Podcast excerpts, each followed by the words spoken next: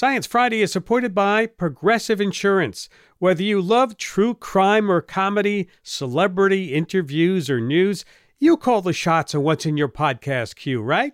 And guess what? Now you can call them on your auto insurance too with the Name Your Price tool from Progressive.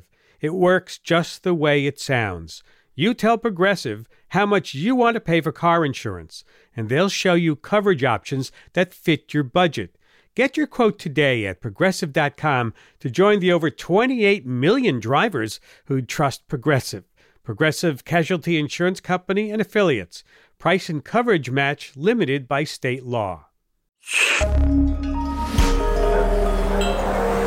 Listener supported. WNYC Studios.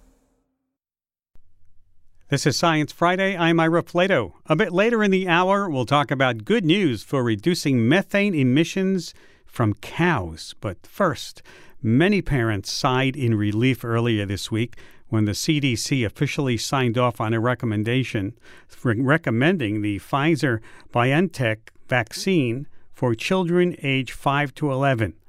The FDA authorized the shot after finding evidence in the excuse me, in the clinical trial data that the shot was both safe and highly effective in preventing severe diseases. And again, many parents had been chain, had been champing at the bit to get their younger children vaccinated, but where does that leave parents who might still have reservations? Are you among them? Here to talk through the safety, the efficacy, and the whys is virologist Angela Rasmussen for another edition of Fact Check My Feed. Let me formally introduce her. Dr. Angela Rasmussen is a research scientist at VIDO uh, Intervac at the University of Saskatchewan's Vaccine Research Institute in Saskatoon, Saskatchewan. Welcome back, Angela. Thanks for having me, Ira. It's great to be here.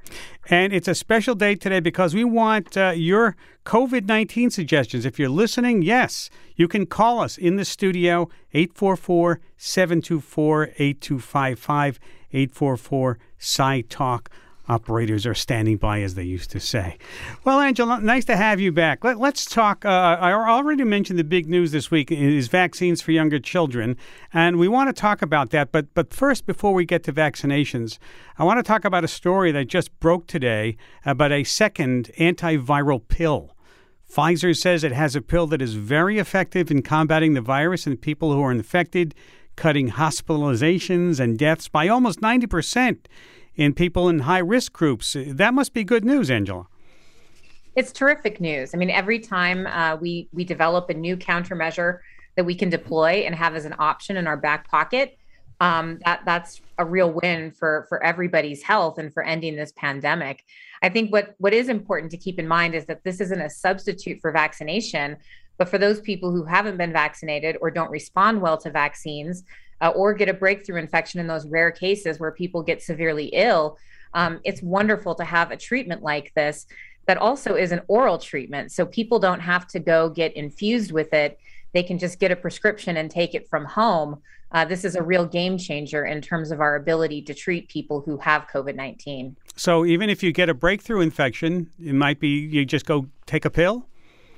That's exactly right. Um, and what's nice about this is that we know from all the other antivirals that are out there, remdesivir, uh, as well as the drug that's been developed by Merck, Mol, uh, molnupiravir. I still have a trouble saying that. um, that we know that, and, and the monoclonal antibodies, we know that early treatment is really, really much more effective. And prior to uh, the drugs from Merck and Pfizer being developed, the only antiviral treatments that were available are treatments that have to be given by intravenous infusion, which means that typically you can't treat as many people and you can't treat them as early in the course of their infection because a lot of times you're waiting to see who really needs the treatment. With a pill, um, that's a lot easier. People can administer it themselves. There won't be as many supply issues. So you can give it to everybody essentially who's diagnosed with SARS coronavirus 2 infection they can take it at home and then we don't have to wait and see who's actually going to get very sick and need the treatment because it will keep people from getting very very sick. That's great news. Let, let's move on to our main story this hour about vaccinations. I'm sure many folks have questions about the safety of vaccines for younger people. We have lots of phone calls already people wanting to ask about vaccinations.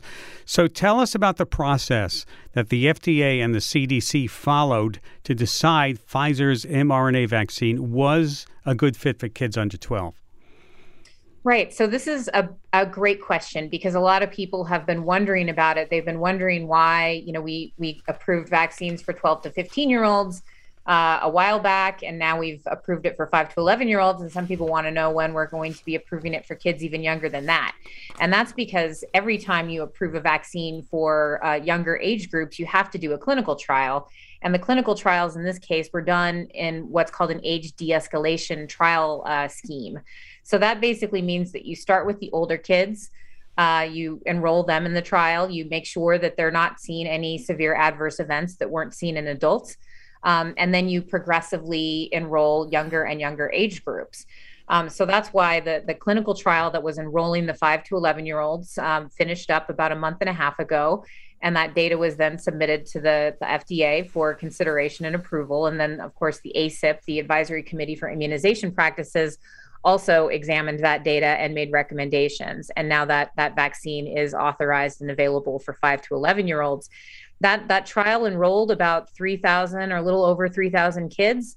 Um, it was primarily looking at both safety and efficacy, but one of the challenges in doing clinical trials in groups like those 5 to 11 year olds who are low risk for developing uh, symptomatic COVID 19 is that it is very difficult to look at efficacy the same way that you would do that in an adult group mm-hmm. where people are at high risk. So they weren't necessarily looking as much at COVID infections, although there were some in the trial, and it, it certainly did appear that the vaccines reduced symptomatic COVID 19 but they're also going to be looking at the immune responses that it provokes, as well as the um, adverse event profile and safety profile. And what they found was that, yes, the vaccine was efficacious at preventing symptomatic COVID 19 in kids. It also induced robust immune responses that are thought to be protective similar to the adults who uh, developed these immune responses, such as neutralizing antibodies. Um, so we expect that it will be very effective at population scale. And importantly, I think a lot of parents want to hear this. There weren't uh, severe adverse events reported. Um, that said, though, we we really don't have the ability to identify rare events, even in much larger clinical trials. Um, so the the one in a million, one in five hundred thousand type events are normally uh, during the vaccine clinical trial process for any age group identified mm-hmm. usually once those vaccines come out onto the market. But in general, um, parents, I think, should be relieved that this virus has, or this vaccine, sorry, not the virus, the vaccine has excellent, uh, an excellent safety and efficacy profile yeah, in yeah. those five to 11 year olds. So well, people can feel confident getting it. We have some excellent questions from excellent listeners, too. So let's see if we can get them on first. Let's go to uh, uh, Belinda in Arizona. Hi, Belinda. Hello. Hi there. Go ahead. So I have an 11 year old um, boy, actually two of them twins, and I was concerned a little bit about the reaction that some of the 17 year olds had around um, heart pain. And I wanted to know if any of the trial kiddos had that, um, and if so, what is the, the rate, I guess, and then what other specific side effects um, had you seen in the trial? Okay, thanks for that question. Uh, Angela? Yeah, that that's a fantastic question, and it's one I've been getting a lot. Um, people are certainly worried about the risk of myocarditis uh, that that could be in younger kids, since it does seem to be associated with the older, younger uh, people, and especially younger boys um, or men uh, have had this myocarditis. And the good news there is that nothing was seen in the trial because it's an extremely rare adverse event. Um, so it it really doesn't happen. You know, hundreds of thousands, millions of these doses have been given to 12 year olds and up. Um, there have only been a, a, few hundred cases of this myocarditis. And what mm. people should really think about too is that these cases of myocarditis, even when they've resulted in hospitalization, have been very treatable. Um, so these are, are transient, self limiting cases yeah. of myocarditis when they do happen. And then when they do, they are extremely rare. But that said, as I was mentioning before, this trial was too small to actually detect those cases because they happen at such a, a infrequent rate. Yeah so it is something that that we should yeah, be looking yeah. out for, and we should be uh, making sure that that we do have a good understanding of what that rate is in the real world. All right, let me get, get a phone call or two before the break. Let's go to uh, Erin in Clearwater, Kansas. Hi. Hi, Erin. Hi. Wonderful to speak with you. Nice to have you. Go ahead. Thank you. I too have twin boys, which is a fun coincidence. I have uh, two eight year olds and a five year old, and we were waiting on pins and needles for the vaccine to come out, and last Tuesday they got COVID. So I'm wondering what your recommendation is for when they can get the vaccine or when it's safe or wise to get all my three kiddos the vaccine now that they have had COVID. Good question. Thanks for calling. Thank you. That's a fantastic question, Erin. And I think a lot of people have really been wondering this. If I, you know, if my kids had COVID, why do they even need to get the vaccine? Um, and the, the answer to that is that kids don't have the same response to having COVID all the time as far as their immune system is concerned. So there's a lot of variability. It doesn't sound like you need to be convinced to, to actually get your kids vaccinated um, once they've recovered. And I hope that their recovery is very swift and that they don't have a lot of lasting problems from it. But in general, you want to make sure that you've waited a while uh, after their recovery to get a vaccine. And the reason for that is that when they were infected, your immune system will still respond to SARS coronavirus 2. It will mount immune responses, and then it will take a little bit of time to settle down when they get their first vaccine shot, uh, the, the, immune system is basically going to say, Oh, I remember you, SARS coronavirus 2 spike, um, and respond accordingly. That will help lock in those really potent uh, protective neutralizing antibody responses that hopefully will last for a long time. So I would ultimately consult your kid's uh, pediatrician or provider on what the actual length of time should be, but it should be at minimum probably two to three weeks um, and potentially even a little bit longer after they've recovered before you go and sign them up for their first shot. But I'm delighted to hear that you're going to.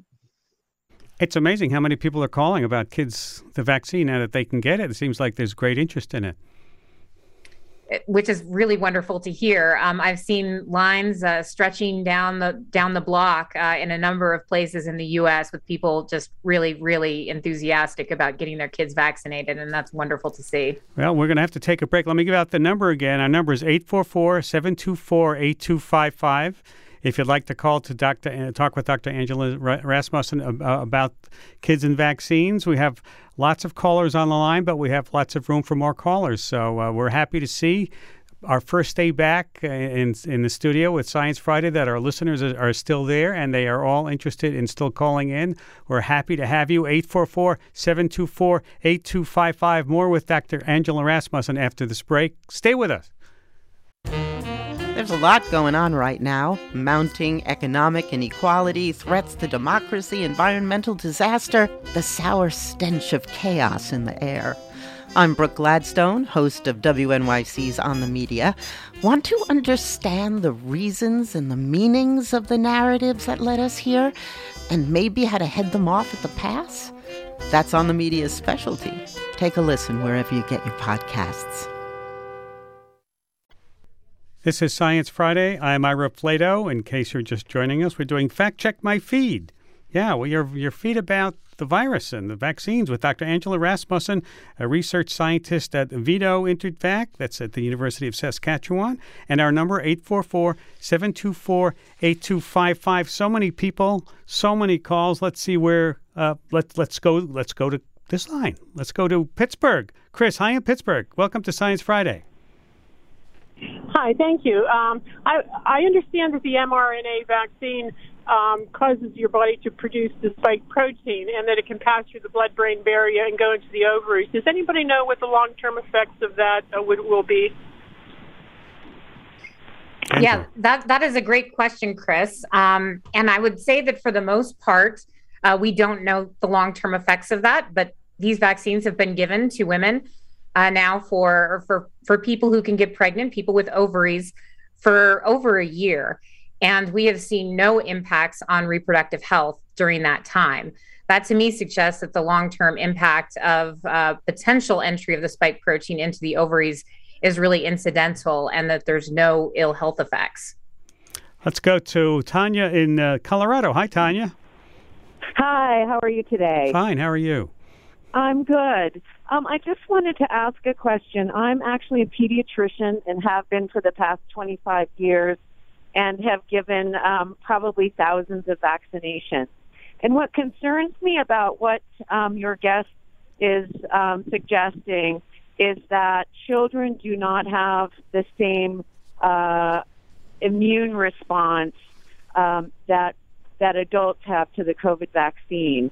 And as as much as I'd like to believe that, as a physician, I'd like to understand where that information came from, since since we're not we haven't been giving vaccines to children, and how did how was it determined um, that children do not have the same ability to mount a, a satisfactory immune response um, as they do to the multitude of vaccinations that they're given as children. And as an older adult, I can tell you that I still have immunity to the measles, mumps, and rubella. Um, so that's my question: is where is this where is this data coming from, um, and how are they obtaining it to make this uh, statement? All right, thanks for your question, Angela. Yeah, I'm I'm I'm glad to have the opportunity to clarify because actually that's not what I'm saying at all. I think what I was, what may have been misunderstood was when I said that because in the clinical trial, um, it's really much more difficult to assess efficacy in a population that's low risk of developing symptomatic disease, which is the endpoint for that trial um, to, to actually do that based on COVID cases, you have to look at immune responses. And in this case, they were looking specifically at neutralizing antibody responses and Th1 responses. And what they found was that vaccinated kids in this age group had very similar responses to adults. So it actually, um, that's that's really the opposite of I think what you understood me to say is that these vaccines are actually provoking very similar responses to what would be provoked in adults. And they probably need a lower dose because, actually, as you pointed out too, um, immune uh, immune protection and robust immunity re- uh, declines with age. So these kids have um, really potent, very young, healthy immune systems, and they're responding to this virus by generating neutralizing antibodies that effectively render the virus non infectious uh, to the same levels or actually even a little greater than adults do. Mm. Twitter, a uh, Twitter question from John who asks What about children under five? Why is nobody talking about when they will be able to receive a vaccine? Asking for my two year old son. Well, people are definitely talking about this. And I um, have the same question for my own uh, two year old, almost three year old niece. Um, and the, the correct answer to this is that we don't really know, but it'll probably be sometime early next year. Because as I mentioned, uh, this is an age de escalation trial. So the last groups uh, to, to be fully enrolled in the trial and tested and monitored um, over the trial period are going to be those younger groups of kids. So as soon as we can get enough kids enrolled in the trial and, and get enough data from them to uh, provide the FDA with enough data for them to make an evaluation, um, that will happen. And I think that probably a realistic time scale is January or February of 2022. So speaking of data, what, what goes into figuring out the dosage level for vaccines when kids are involved? So this is this is also a complicated question that is a little bit different uh, given the expedited clinical trial process. Um, and usually, the, the clinical one of the reasons the clinical trial process takes so long is that there is a fair amount of dose optimization that occurs during that trial for all different age groups. Um, in this case, we just wanted, we needed to get vaccines out onto the market um, and into people's arms as quickly as possible. So it was really relying on uh, preclinical work and work from the early phase one, phase two clinical trials uh, to decide these doses given that uh, it does appear that dose is somewhat associated with severe adverse events, and given that there has been this observed, although rare, risk of myocarditis, a decision was made to, to use a lower dose for these younger kids. Also, because as I was mentioning for the prior caller, um, these kids do have really robust immune, resist- immune systems that respond very well. Um, so they, they may not need a larger dose, the same dose that older people do need. All right, let's still lots more questions on the phones. Let's let's uh, let me close my eyes and just throw a, a dart here. let's let's go to uh, James in Kentucky. Hi, James. Uh, Hi, go ahead. Hello, Ira. Uh, my daughter is eight years old. Uh, we've had her. She's had the flu vaccine several years ago, and she had an adverse reaction to that. How does that predict with her taking the COVID vaccine? All right, thank you. That's a great question, James. Um, and this is one of those where I unfortunately have to cop out and tell you to talk to your your pediatrician for your daughter, um, because it really depends on what type of severe adverse event that was, what type of flu vaccine she had it to. Um, so many flu vaccines are grown in eggs. That's not an issue with these uh, vaccines, but for some people who are allergic to eggs or who have an issue with tolerating uh, egg proteins they can't take um, those those egg derived flu vaccines. If it's something like that, then the COVID vaccine may be no problem. If it was something more serious, like anaphylactic shock uh, to vaccines in general, um, that would probably recommend her against her mm. getting vaccinated. So this is really something I would encourage all parents if you have any concerns about your child's vaccination history to to talk with your provider prior to getting them vaccinated because you definitely don't want to be giving a vaccine to somebody who is going to have a severe adverse event because of it. Let's go to Cincinnati. Emily in Cincinnati. Hi, welcome to Science Friday. Hi, thank you. Happy birthday. Thank you. Um, I'm calling as the mother of a 17 year old um, in a few months who has type 1 diabetes, who has had two Pfizer um, vaccinations.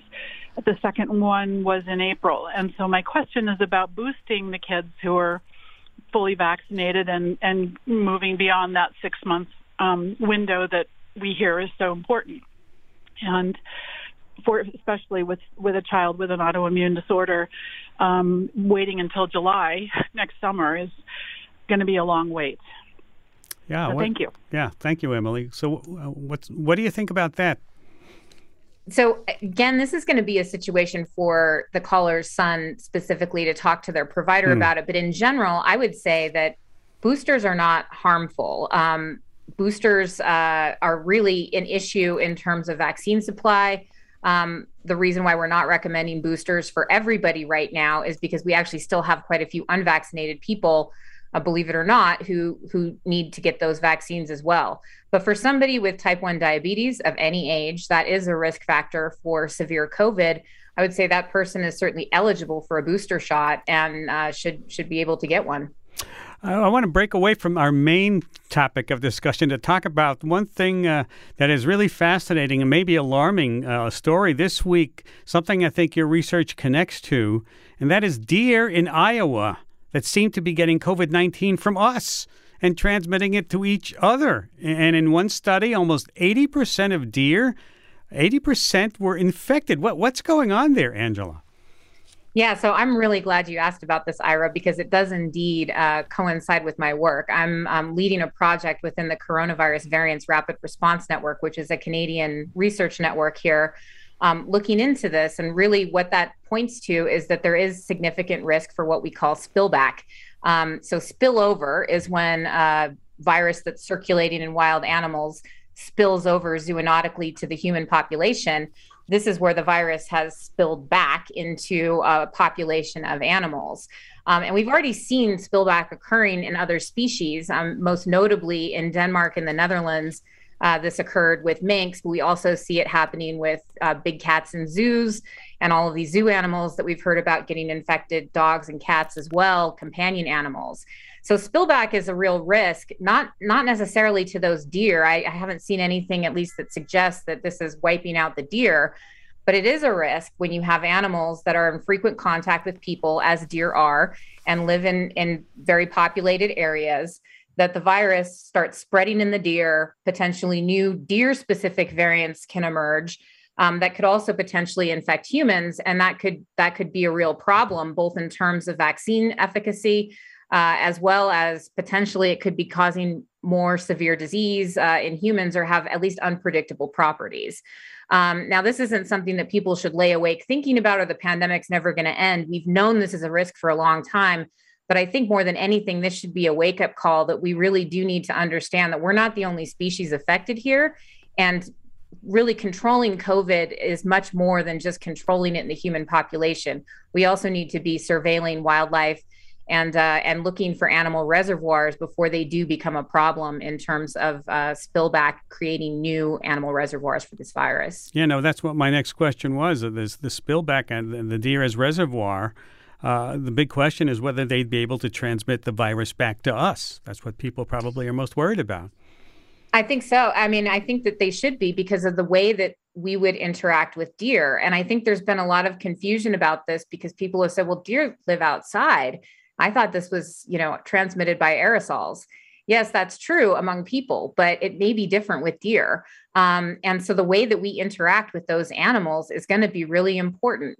Uh, for example, is a hunter who comes into contact with a deer um, that they have you know that they're preparing uh, as as wild game um, is that going to put them at increased risk? Uh, are people just encountering deer in the wild um, going to increase their risk?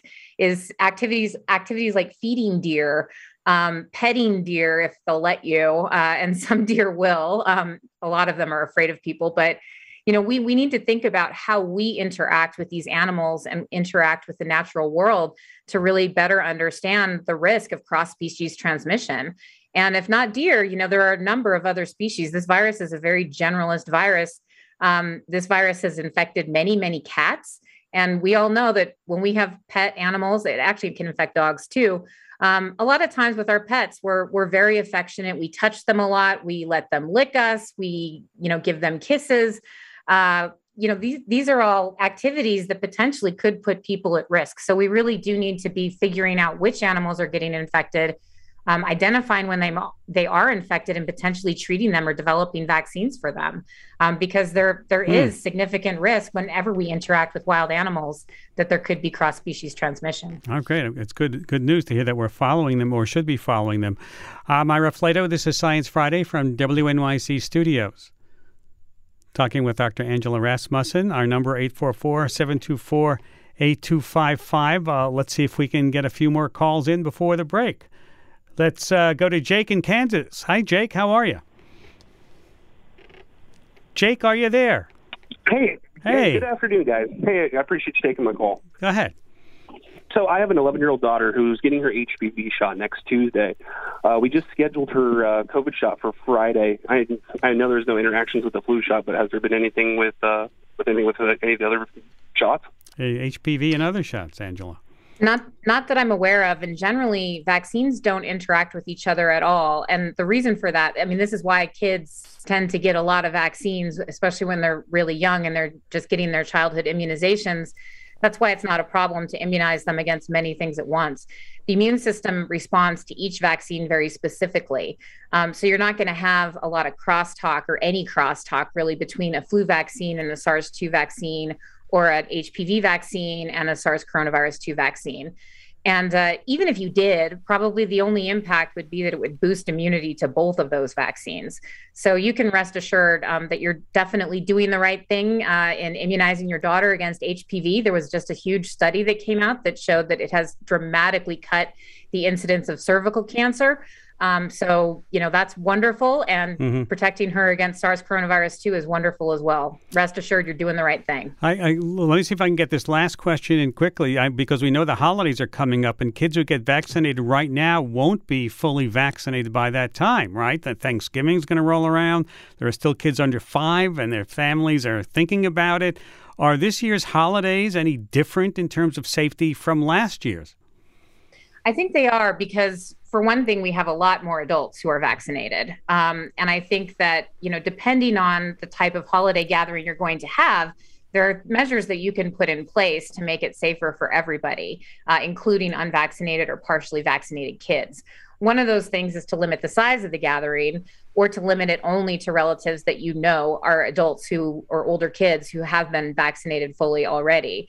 Another thing that people could start implementing, and they're not yet available as widely as they should be, they're not going to be within everybody's uh, pricing range. But in, applying rapid tests uh, is something that that you can do as well before your Thanksgiving gathering to make sure that everybody who's coming there is not going to be infected or contagious uh, with SARS coronavirus 2. So I think we have more tools than we had last year. I don't think there needs to be a blanket ban on holiday get togethers, even if there's a but, couple partially yeah, vaccinated but, but kids around. If you're a grandparent of a very young child uh, uh, and you still feel uncomfortable about gathering this year, you say still don't go if you don't feel comfortable being there. I mean, I think that that applies anytime. If you don't feel comfortable or if the boundaries that are being set for a particular gathering you're not comfortable with, uh, then then don't go. Um, but really last year I I didn't get together with my family even though they lived across town for both Thanksgiving and Christmas and this year I will be traveling back uh, for Thanksgiving even though I have this unvaccinated 2-year-old niece because all of the adults are vaccinated and all of the older adults have gotten booster shots. So so make a wise decision but uh, you know think about it and it's it's safer this year than last year it's safer this year than last year and especially think about the different layers of protection yeah. that you can put in place we're going to do rapid tests if we can get those too all right we've run out of time and as always thank you for taking time to be with us today dr angela rasmussen research scientist at VIDO intervac the University of Saskatchewan's Vaccine Research Institute in Saskatoon, Saskatchewan. Thank you, Angela. It's always a pleasure to have you. My pleasure, Ira, it's so good to be back on with you live. Thank you.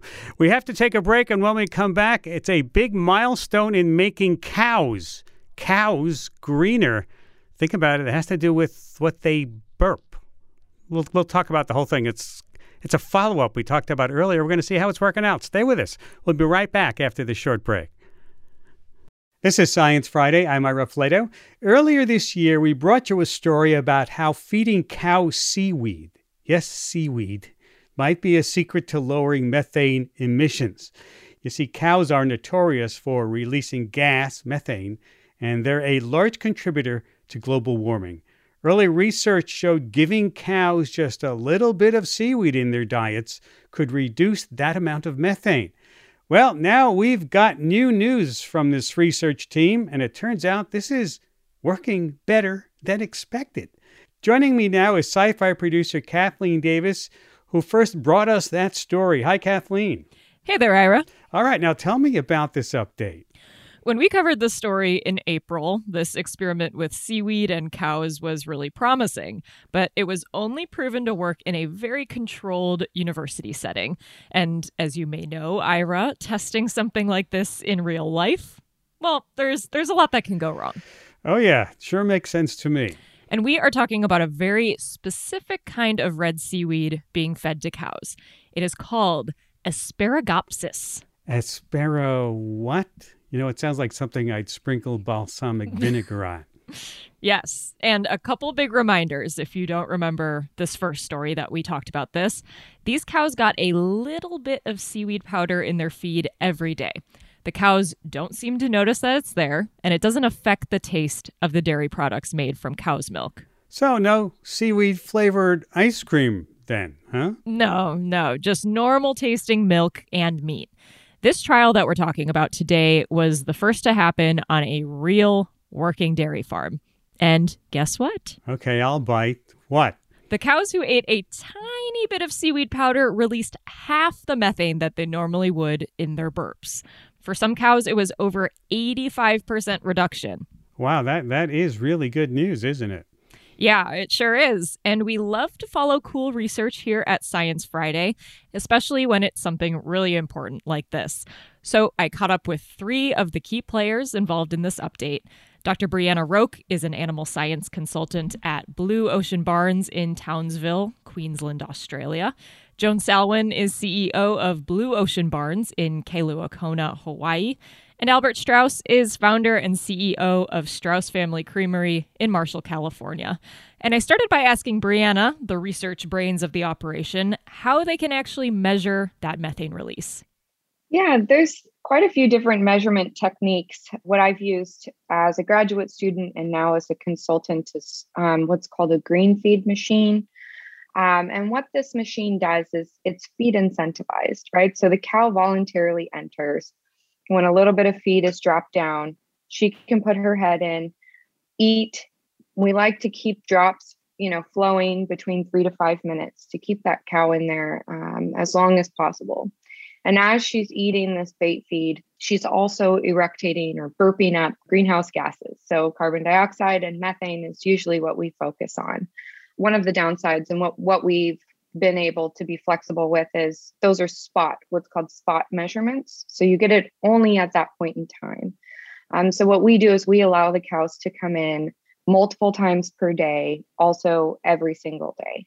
Um, and then what we do is we average those methane emissions over the course of a 24 hour period, as well as with this project, we used a 10 day experimental period. this way, we're not over or underestimating um, any type of greenhouse gases that are coming from each cow.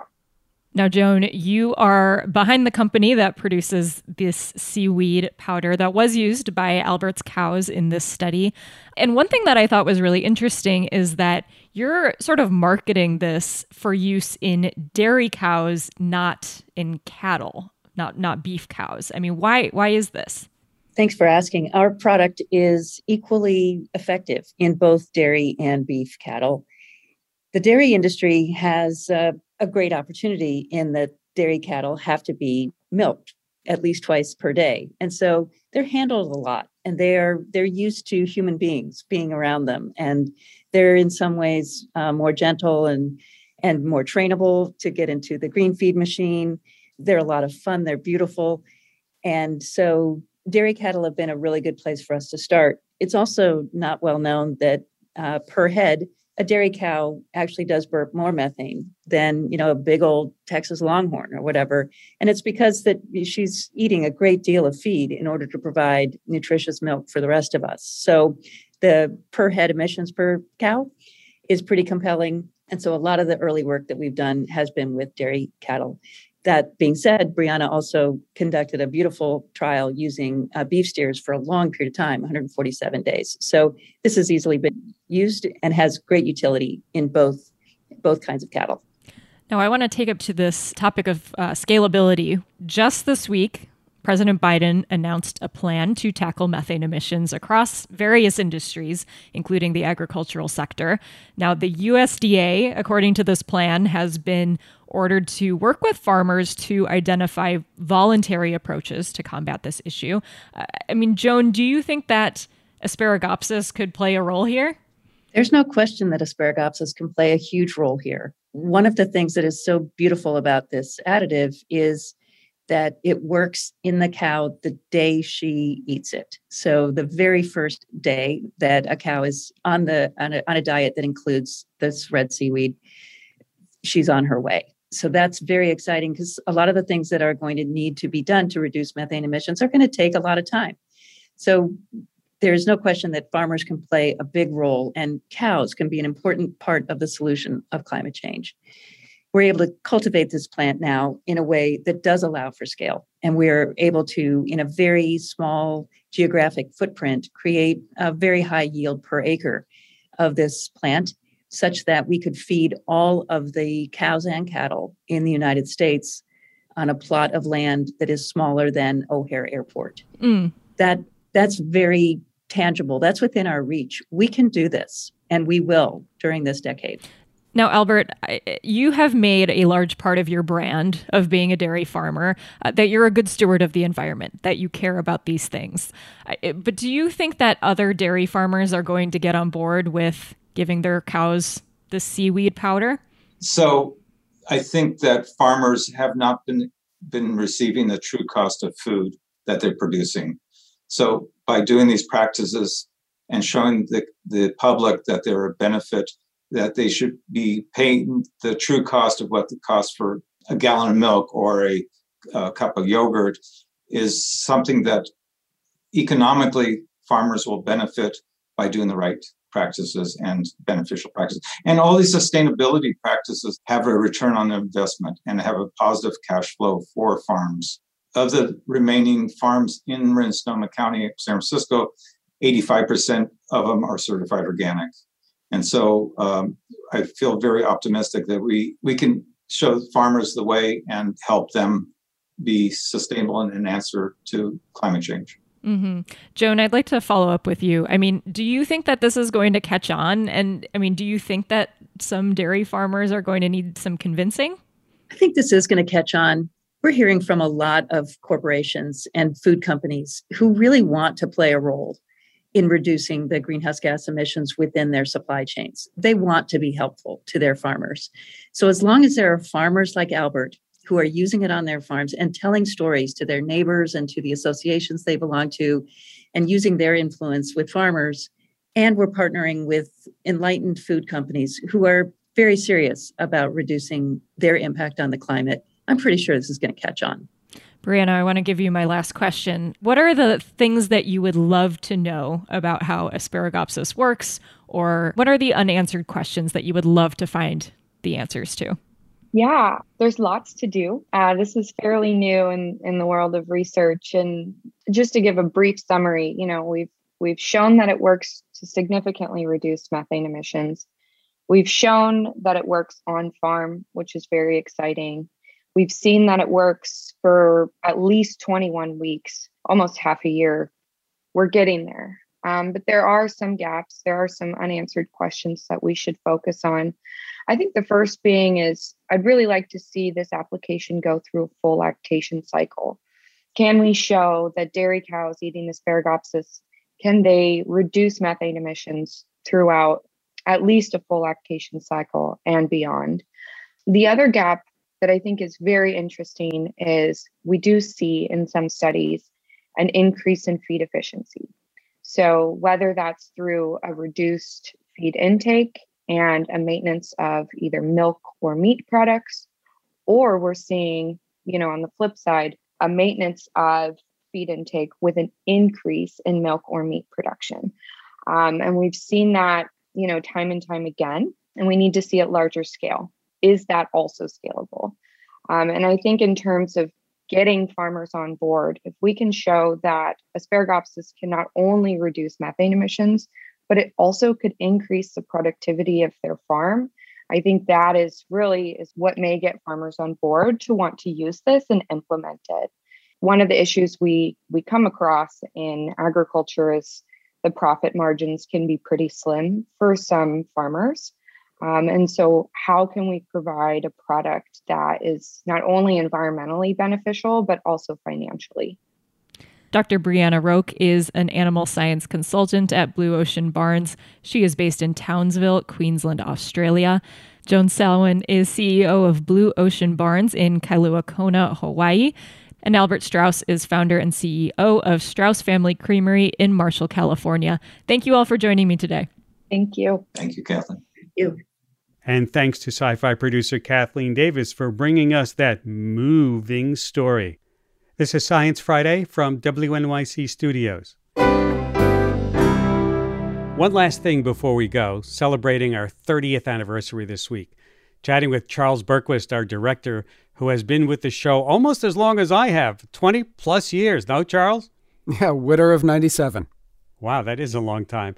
We have had a nomadic office experience of the past 30 years, never staying in one place very long. For example, back in 1991, we started at WNYC Radio in the municipal building in New York, a pretty cool place. Yeah, it's this old city tower down by the Brooklyn Bridge.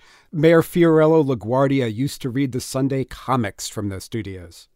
Exactly. We had tiny, cramped spaces, but it was fun to be in. And our studio was huge. We had a Steinway grand piano in it. But, but I digress. Let me move on. We spent quite some time renting office space from a diverse group of people, including the Sun Myung Moon folks, Sirius Satellite Radio, yeah, I think Howard Stern took over our studio when we left. Actually, true. We had to leave because of Howard Stern. There was literally no room for us, but, but that's another story. Let me continue. Because perhaps the most challenging location was the back of a bridal shop in Midtown Manhattan on the fifth floor above a pizza parlor. Remember that? I remember having to walk through their bridal gown cutting room to get to our office, yeah. Yeah, I do remember navigating those gowns and the sewing machines. And I'm bringing all of this up as a lead into a very special moment on Sci Fi. And it all begins with one of our office moves. It's a longish story, but worth it at the end. Here it is. Back in 1998, Steve Allen, the original host of The Tonight Show, a terrific comedian, songwriter, even created a fictional talk show called Meeting of the Minds that invited guests like Voltaire and Francis Bacon and Charles Darwin to chat. Well, Steve Allen came on Sci Fi to talk about a book he wrote called Dumbth, which championed critical thinking. Now, I was a Steve Allen fanboy. I loved his comedy and would have used any excuse I could think of, like this book, to get him on the show. And much to my delight and surprise, he agreed. He even agreed to sit down at the Steinway in our studio and play his theme song, which he wrote this could be the start of something big. And he was very kind to me as I tried to act very professional in front of my idol while I was going gaga. And as I was saying goodbye, I made an offhanded remark about needing a theme song, because at that point we didn't have our own theme song. We used the same one as our partner show, Talk of the Nation.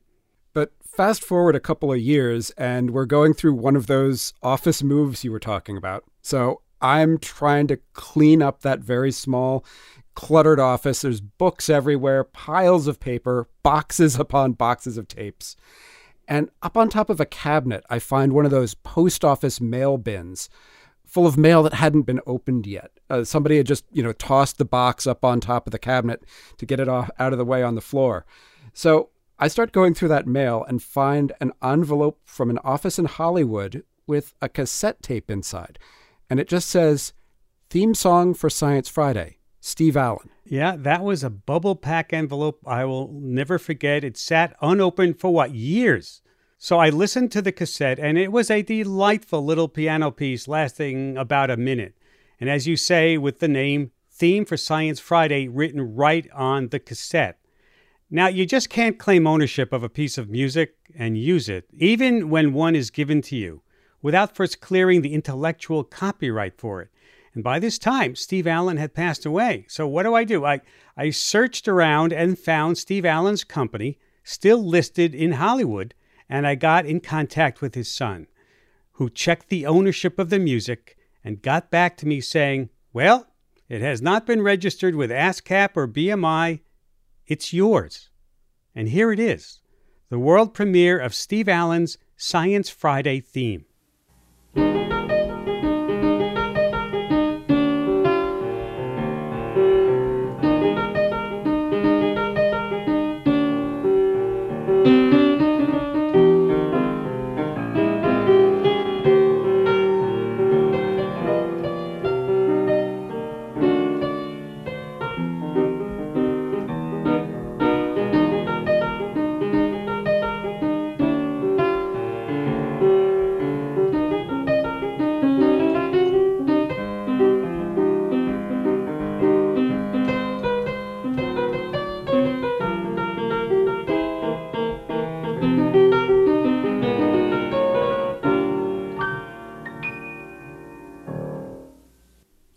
A very nice little piece, and I thank the late Steve Allen for it.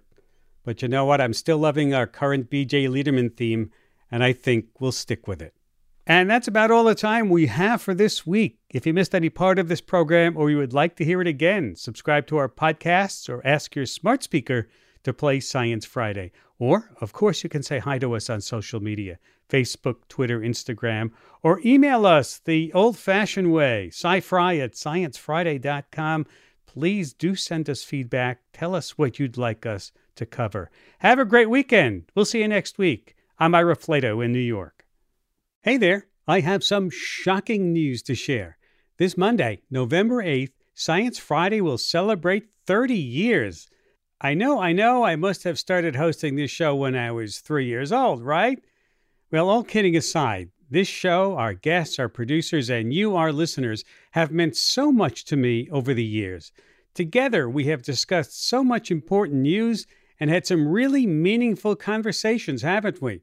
And I'm grateful for all 1,500 plus broadcasts, 9,000 interviews, and nearly 200,000 minutes of airtime, even with the blips, hiccups, and flubbing everybody's name, including my own. My goal has always been to make science a conversation around the dinner table, to invite all of you to explore and share my curiosity and love of science. So thank you for joining me. And now I'm going to ask you to please join me in celebrating by making a donation to support Science Friday's legacy and to be a steward of our continued work. You can go to sciencefriday.com/support to make your gift or just visit our website Thank you for all the years, past, present, and future.